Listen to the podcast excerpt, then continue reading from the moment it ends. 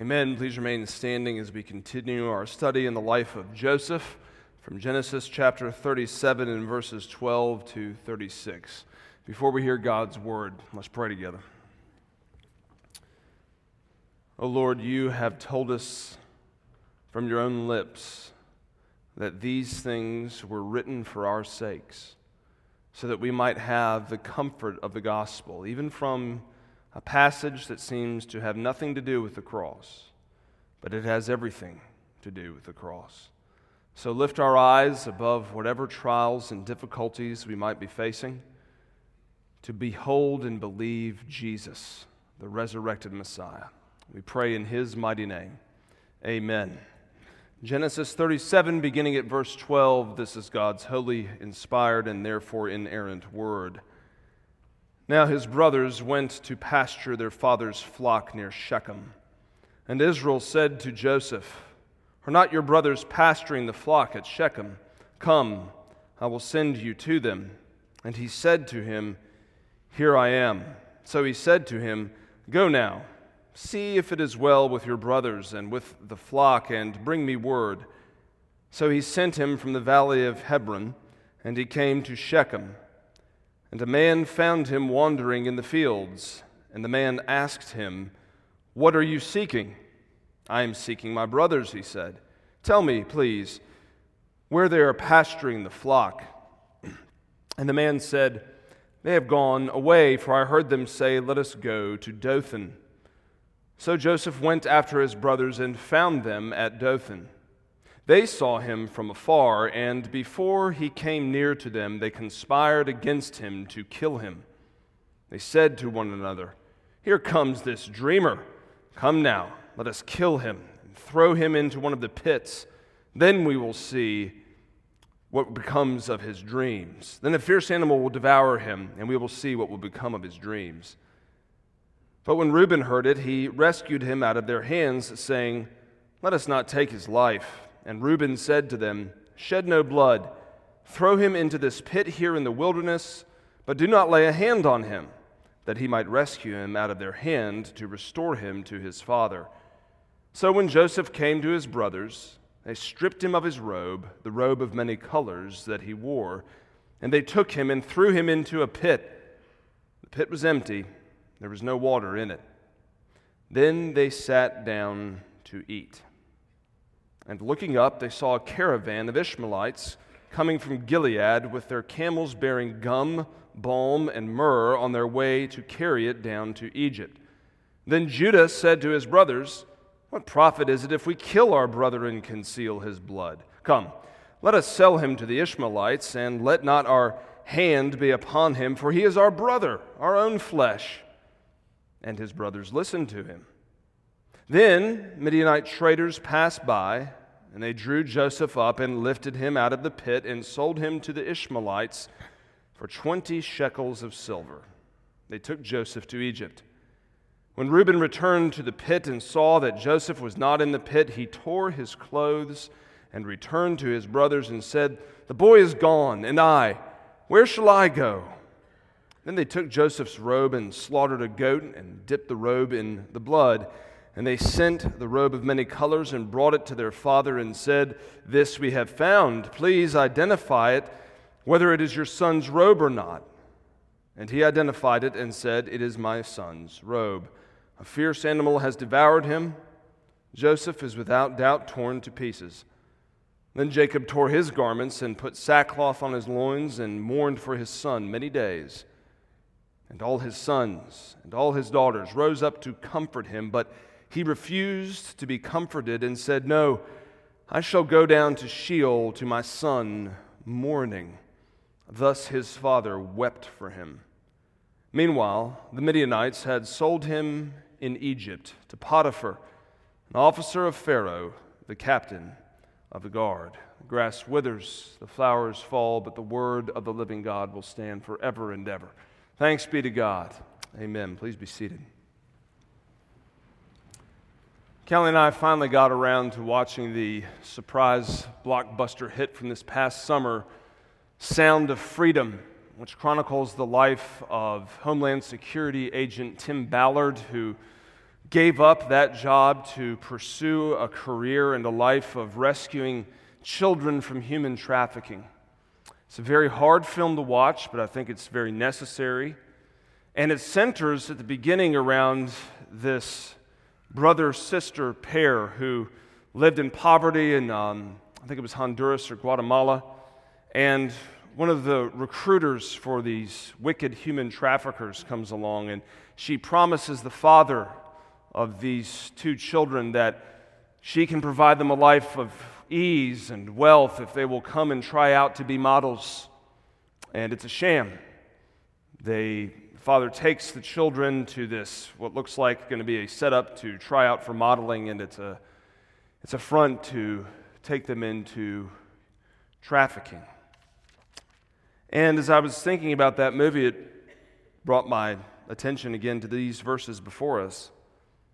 See, Joseph was, was a lot like this brother and sister in that movie. The movie begins with them just playing, having fun, being kids. And then everything's changed in an instant for them. That's how Joseph's day started when Moses was writing this story down for us. Probably heard it orally from somebody else. Joseph's day started off as one author put it, a prince in Israel, and then it ended up with him being a slave in Egypt. But here's what I want us to see from the text this morning. When the worst happens in your life, in my life, God is still at work to accomplish his sovereign, gracious purposes. When the worst happens, that's, that's what he's up to. And we'll look at this text under three headings. We'll see that there's a pit, there's a plan, and there's a purchase that God uses to accomplish his sovereign, gracious purposes. First of all, though, a pit. Remember, we saw last week, when we read this story, we, we tend to think of ourselves as more like Joseph than his brothers, but we're more like his brothers than we're like Joseph. And so we need Joseph's Jesus. And here Joseph comes down from Shechem to Dothan, and he meets this man who says, Your brothers have gone this way. He's been sent by his father. He comes proudly wearing the coat of many colors, this royal garment that signifies he's the favored son. And as he comes to find them, he, he's walking across a land that would have been uninhabited. We need to know a little bit about ge- biblical geography to kind of get the force of this text. The original readers would have been surprised that somebody met Joseph here. This was a wilderness area, nobody went there. And so already Moses is, is doing something for us. He's hinting at a storyline he wants us to follow. Namely, that, that God is at work even when we can't see him. And as, as Joseph approaches, who speaks up first? Reuben, the firstborn, the one who should have been leading the way, reminding us that this is a broken family. He hadn't learned to lead from his father, and so he didn't lead in this situation. In fact, he was the instigator of this evil. And as Joseph approaches, they say two things. First, they say, Let's kill him. And then they say, No, actually, let's make some money while we're at it.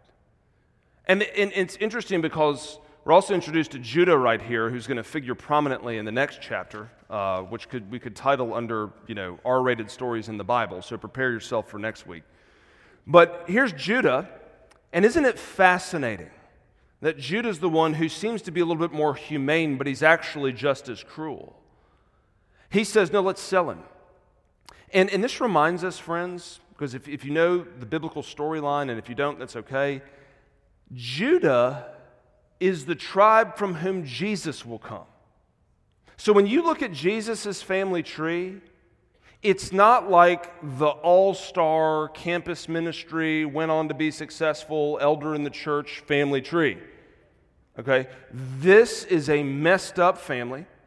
The very great, great, great, great, great, great grandfather of our earthly, um, from an earthly perspective, of our Lord, says, let's sell him into slavery as a more humane solution. But you see, he should have known his Bible better. Exodus 20, for example, forbids man stealing.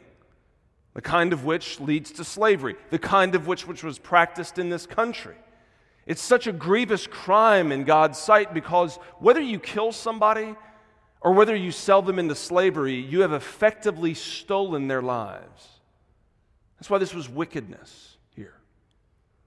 The deeper thing Moses wants us to see as he writes this story down is that God's people are not spared from the tragedies in this life.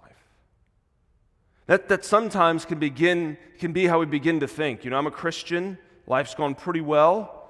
And this may, these bad things may happen to people outside the covenant, outside God's covenant people.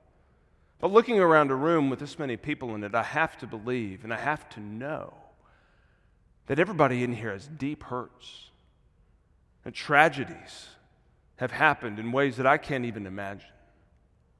And if they haven't happened, they will.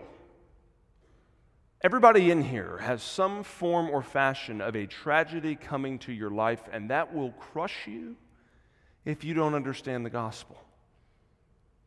Yeah, see, that's, that, that's what Moses wants us to see. He wants us to see that tragedy is going to hit you, it's going to catch you off guard, and it's going to come when you least expect it, just like it did for Joseph. But God's not done yet. As we're going to see, this story is just getting started. And he also wants us to notice this. This is how it would read to the first readers in the original.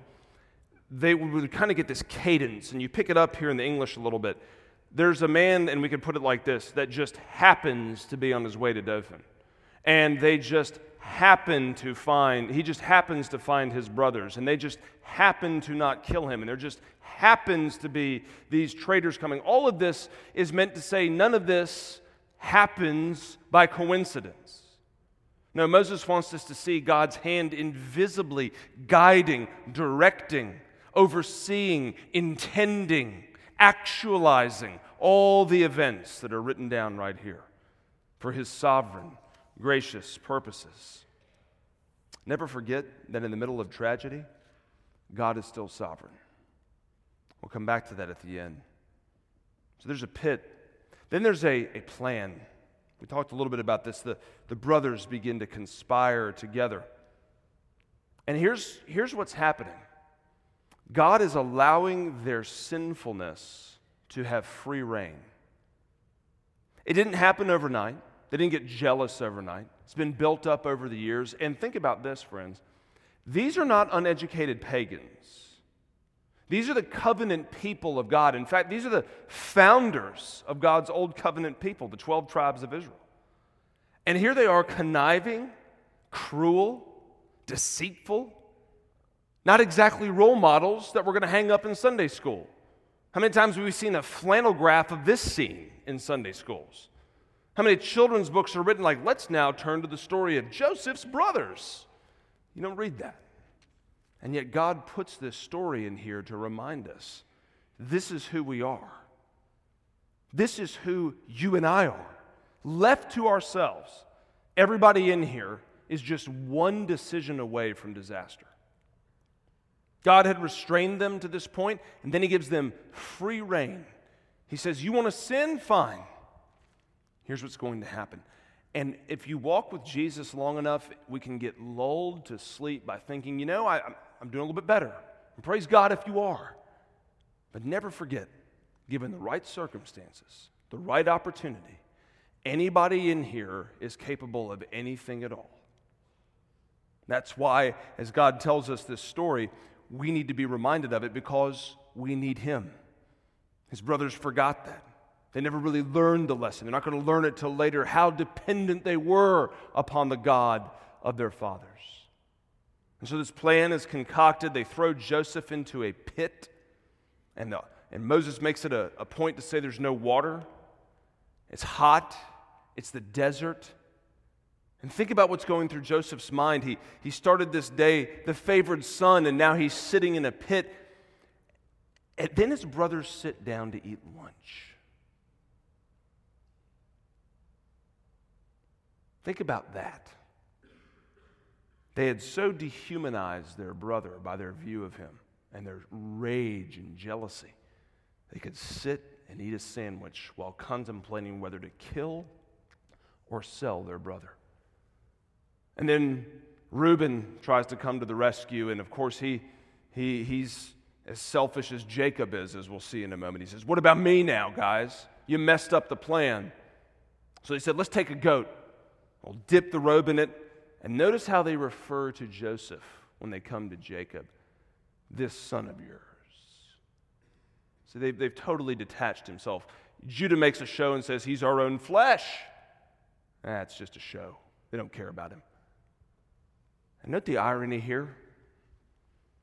If you go back just a few chapters in Genesis, when Jacob steals the birthright from Esau, how does he do it?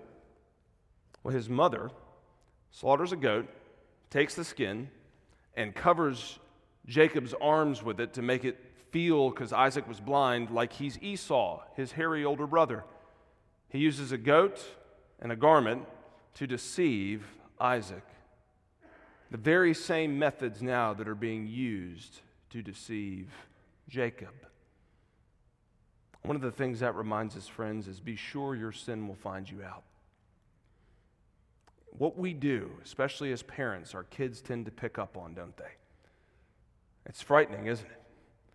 And one of the things that scares the ever living out of me as a, as a youngish, flattering myself with that term, kind of dad, is looking at my kids and then they say something. I'm like, where did you hear that? You don't want them to answer that question because you know the answer. From you, Dad. That's where the brothers had learned this. They'd seen their dad deceive, fail in his trust of God, and they picked it up and passed it on. But what this also teaches us is that God is still at work even in the midst of wicked plans. You might be going through something this morning, been slandered, been torn down, got a diagnosis you didn't ask for, lost a bunch of money you didn't see coming. Things are hard at work, you hate your marriage, you hate your siblings, whatever it is, you're feeling just everything falling apart. And when life happens, as it will, we're going to ask that question, aren't we? Why does stuff like this happen to me, God? And here's the way it's usually phrased, isn't it? This is kind of the holy grail of of philosophical questions to disprove Christianity. Why do bad things happen to good people? That's how it's asked. It was the title of a famous book about 30 something years ago written by a Jewish rabbi. And let me say just a couple things in response to that. First, let's say that, that if we ask the question that way, we're asking the wrong question. We need to reframe the question in biblical terms. See, the question isn't, and this, when we ask it like this, why do bad things happen to good people? We're re- revealing our own assumptions, aren't we? Our mistaken assumptions. The real question ought to be this why do good things ever happen to bad people like us? See, it's only when tragedy strikes that we really start to get mad at God, isn't it? Meanwhile, day by day, we go through our lives and He's blessing us innumerably. He's given us so much. And we rarely stop to thank Him, and I'm speaking to me. And yet, when tragedy strikes, we're the first to blame God. And that reveals our mistaken assumption that somehow we're basically good people.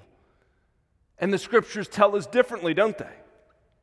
Romans 3, verses 9 to 18 says, There's no one good, not even one. The poison of asps is under their tongues. Their feet are swift to shed blood. None is righteous, no, not one.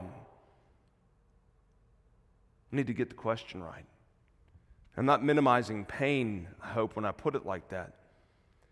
But if we ask the right question, namely, like, where are you, God? Then we'll find a home in the Psalms. We'll find that God's people have always struggled.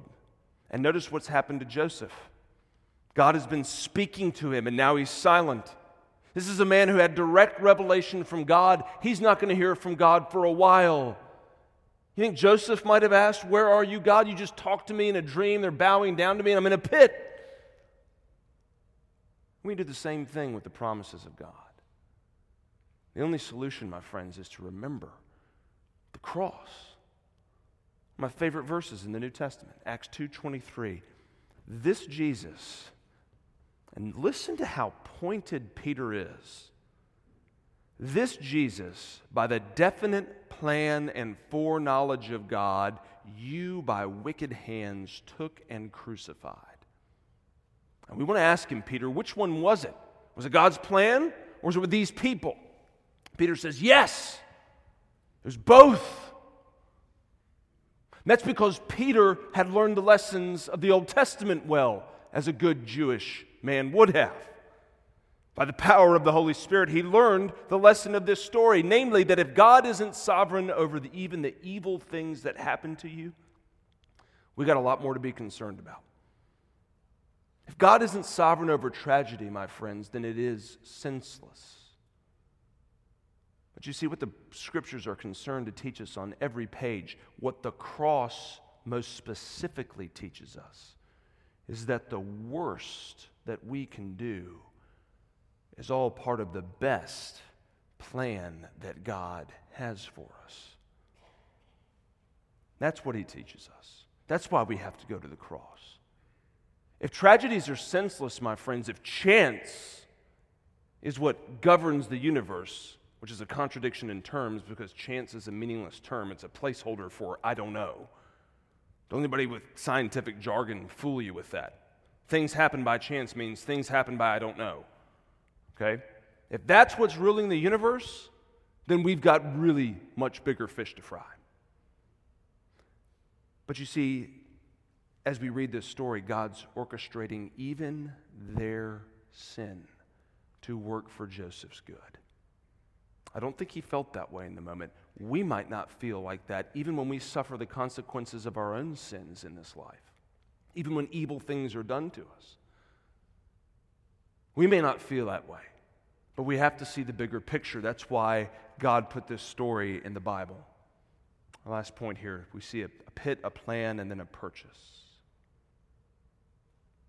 Here's Joseph in the pit, and then a rope is lowered through the darkness. You can see him looking up at it. Maybe he thinks to himself, My brothers have changed their minds, they've come around. But then he learns the sad reality is He's pulled up gruffly from this pit. He hears a strange language, and he knows, he knows immediately when he sees the Midianites, the Ishmaelites. He knows what's happening. And then picture him as he's watching his brothers receive the money that's going to sell him into a lifetime of bondage. And here's maybe the worst part. You see, if you, you follow the biblical geography here, um, we, we've by archaeology and other uh, historical research, we found that there was, this was a massive trade route that, that they're right near that went from Israel down to Egypt. And where they went, based on from Shechem to Dothan, that trade route probably ran right by Joseph's homestead. In other words, as he's going down to Egypt through his prison bars in that caravan, he saw his home. You think he maybe wondered, Where are you, God, right now? I've been sold into slavery. I thought I was the favored son. His life started as a dream. That's how we're introduced to this proud young man, and now he's living in a nightmare. You might not be sold into slavery physically, but are, are you enslaved to pills, to porn, to alcohol? Whatever it is, we have so many modern slaveries for our spirits, don't we? Maybe feel trapped in your relationships and everything just seems like the lights have gone out and you feel like you're living in a nightmare. And, and here's, here's the good news this story's not finished, and neither is yours. God is not done with Joseph and he's not done with you. That's what the cross tells us definitively. As we finish, let's ask a couple questions. Questions that I think lie at the heart of this text. Maybe the, the central question is this There's going to come a point in your life where you look up and look around, and you may ask it this way How did I get here? I never thought I'd be this kind of person. Look at the decisions I've made. Is, is God still for me? Does He still have something for me? And you may not get that low, but you may still have some kind of low level underlying regrets. You're questioning all the time what did I do? And when we ask that question, we come back to the heart of what God's saying here. Be patient. I'm not done yet. And you see, when, when we suffer, when tragedies strike, what does suffering tend to do to us? At least in my life. It tends to make us selfish, doesn't it? Isn't that how, what Reuben did? He, he anticipated what's going to happen. He said, what, I, what am I going to do? Then look at Jacob, again, showing off his parenting skills. Not really. He refuses to be comforted. His kids are like, What about us, Dad? And if there was any doubt about who the favorite was, it's been instantly removed when he refuses to stop grieving. That further alienates his sons. That's our default response, friends. Suffering changes how we talk to ourselves, how we think about life, how we think about God. And the biggest issue we face is that we tend to turn inwards instead of crying out and looking up. And so questions arise from that, don't they? Like, what is God up to when He allows me to sin? I've struggled against these sins forever, you think to yourself, and I don't seem to have any victory over them. What is God doing? Why doesn't He just answer my prayer right away? One thing I can tell you that He's up to when sin gets the better of us He is keeping us close to Him by showing us our weakness, and He can use even the worst things we've done to bring good out of them. And He'll use our own sin and the evil in the world around us to conform us to the likeness of Christ. That's the goal of being a Christian, to look more like Jesus. And here's the thing we would choose a different way to make this happen, wouldn't we? But here's what God says to us if you are going to be like Jesus, he said to us, a disciple is not above his teacher. If they've done this to me, what are they going to do to you? In other words, any suffering you undergo in this life is part of the plan of God, just like it was for Jesus. We can't do better than he did. If you want to wear the cross, the crown of gold, you're going to have to wear the crown of thorns. You don't get to Easter Sunday unless you go through Good Friday. And nobody wants to go to this school, but here's the thing God does when He enrolls us there. When we fight and kick and say, God, I just want out, He will come back and say, My dear student, I have to teach you this way. But I'm a teacher that comes and walks alongside you. I will never let you be untutored. I will make sure you know that you won't go through this alone because I have sat where you sit. Isn't that right? Isn't this what the story of, of Joseph teaches us so far? What's happened already that we see Jesus so clearly here? He's sold for a price of silver, is Joseph. What happens with Jesus? He's sold for the price of a slave at the time in the Roman Empire, betrayed by one of his closest friends sold for silver. How did Paul put it in Philippians 2 6 to 11? He says that even though Jesus was in the form of God, he took to himself the form of a servant. That's such a sanitized translation. I don't know why we do this in our English Bibles.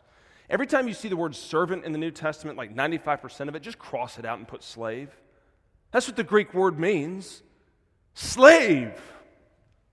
He was God in the form of God, and he became the form of a slave, the lowest of the low.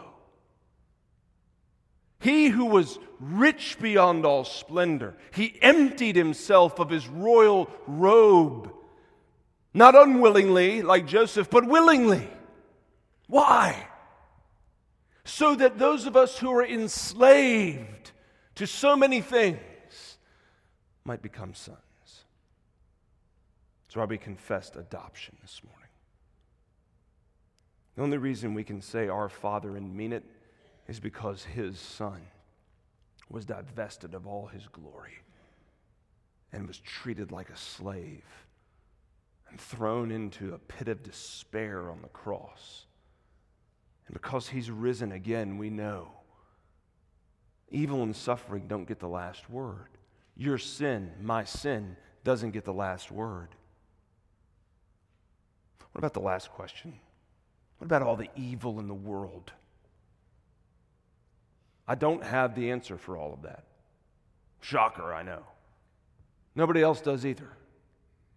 I don't know why there's such things as human trafficking. I don't know why there's sexual abuse. I don't know why families that want to have babies can't have babies.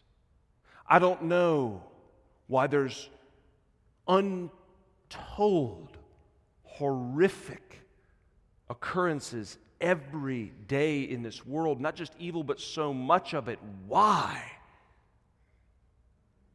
I do know this that when you come to Jesus, you meet the only God in human history, excuse me, who's, who took evil seriously.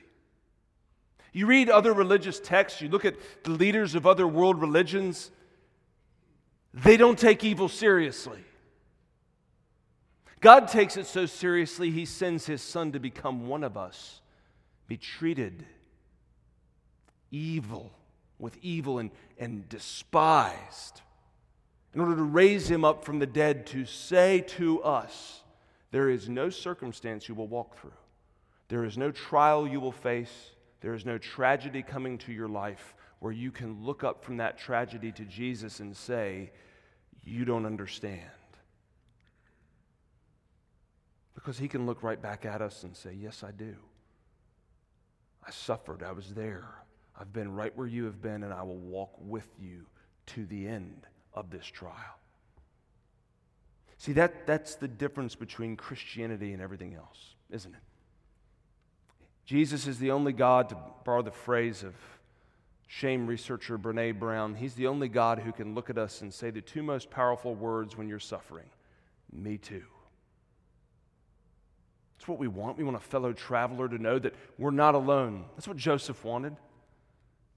As we're going to see, Joseph looked ahead and saw Jesus.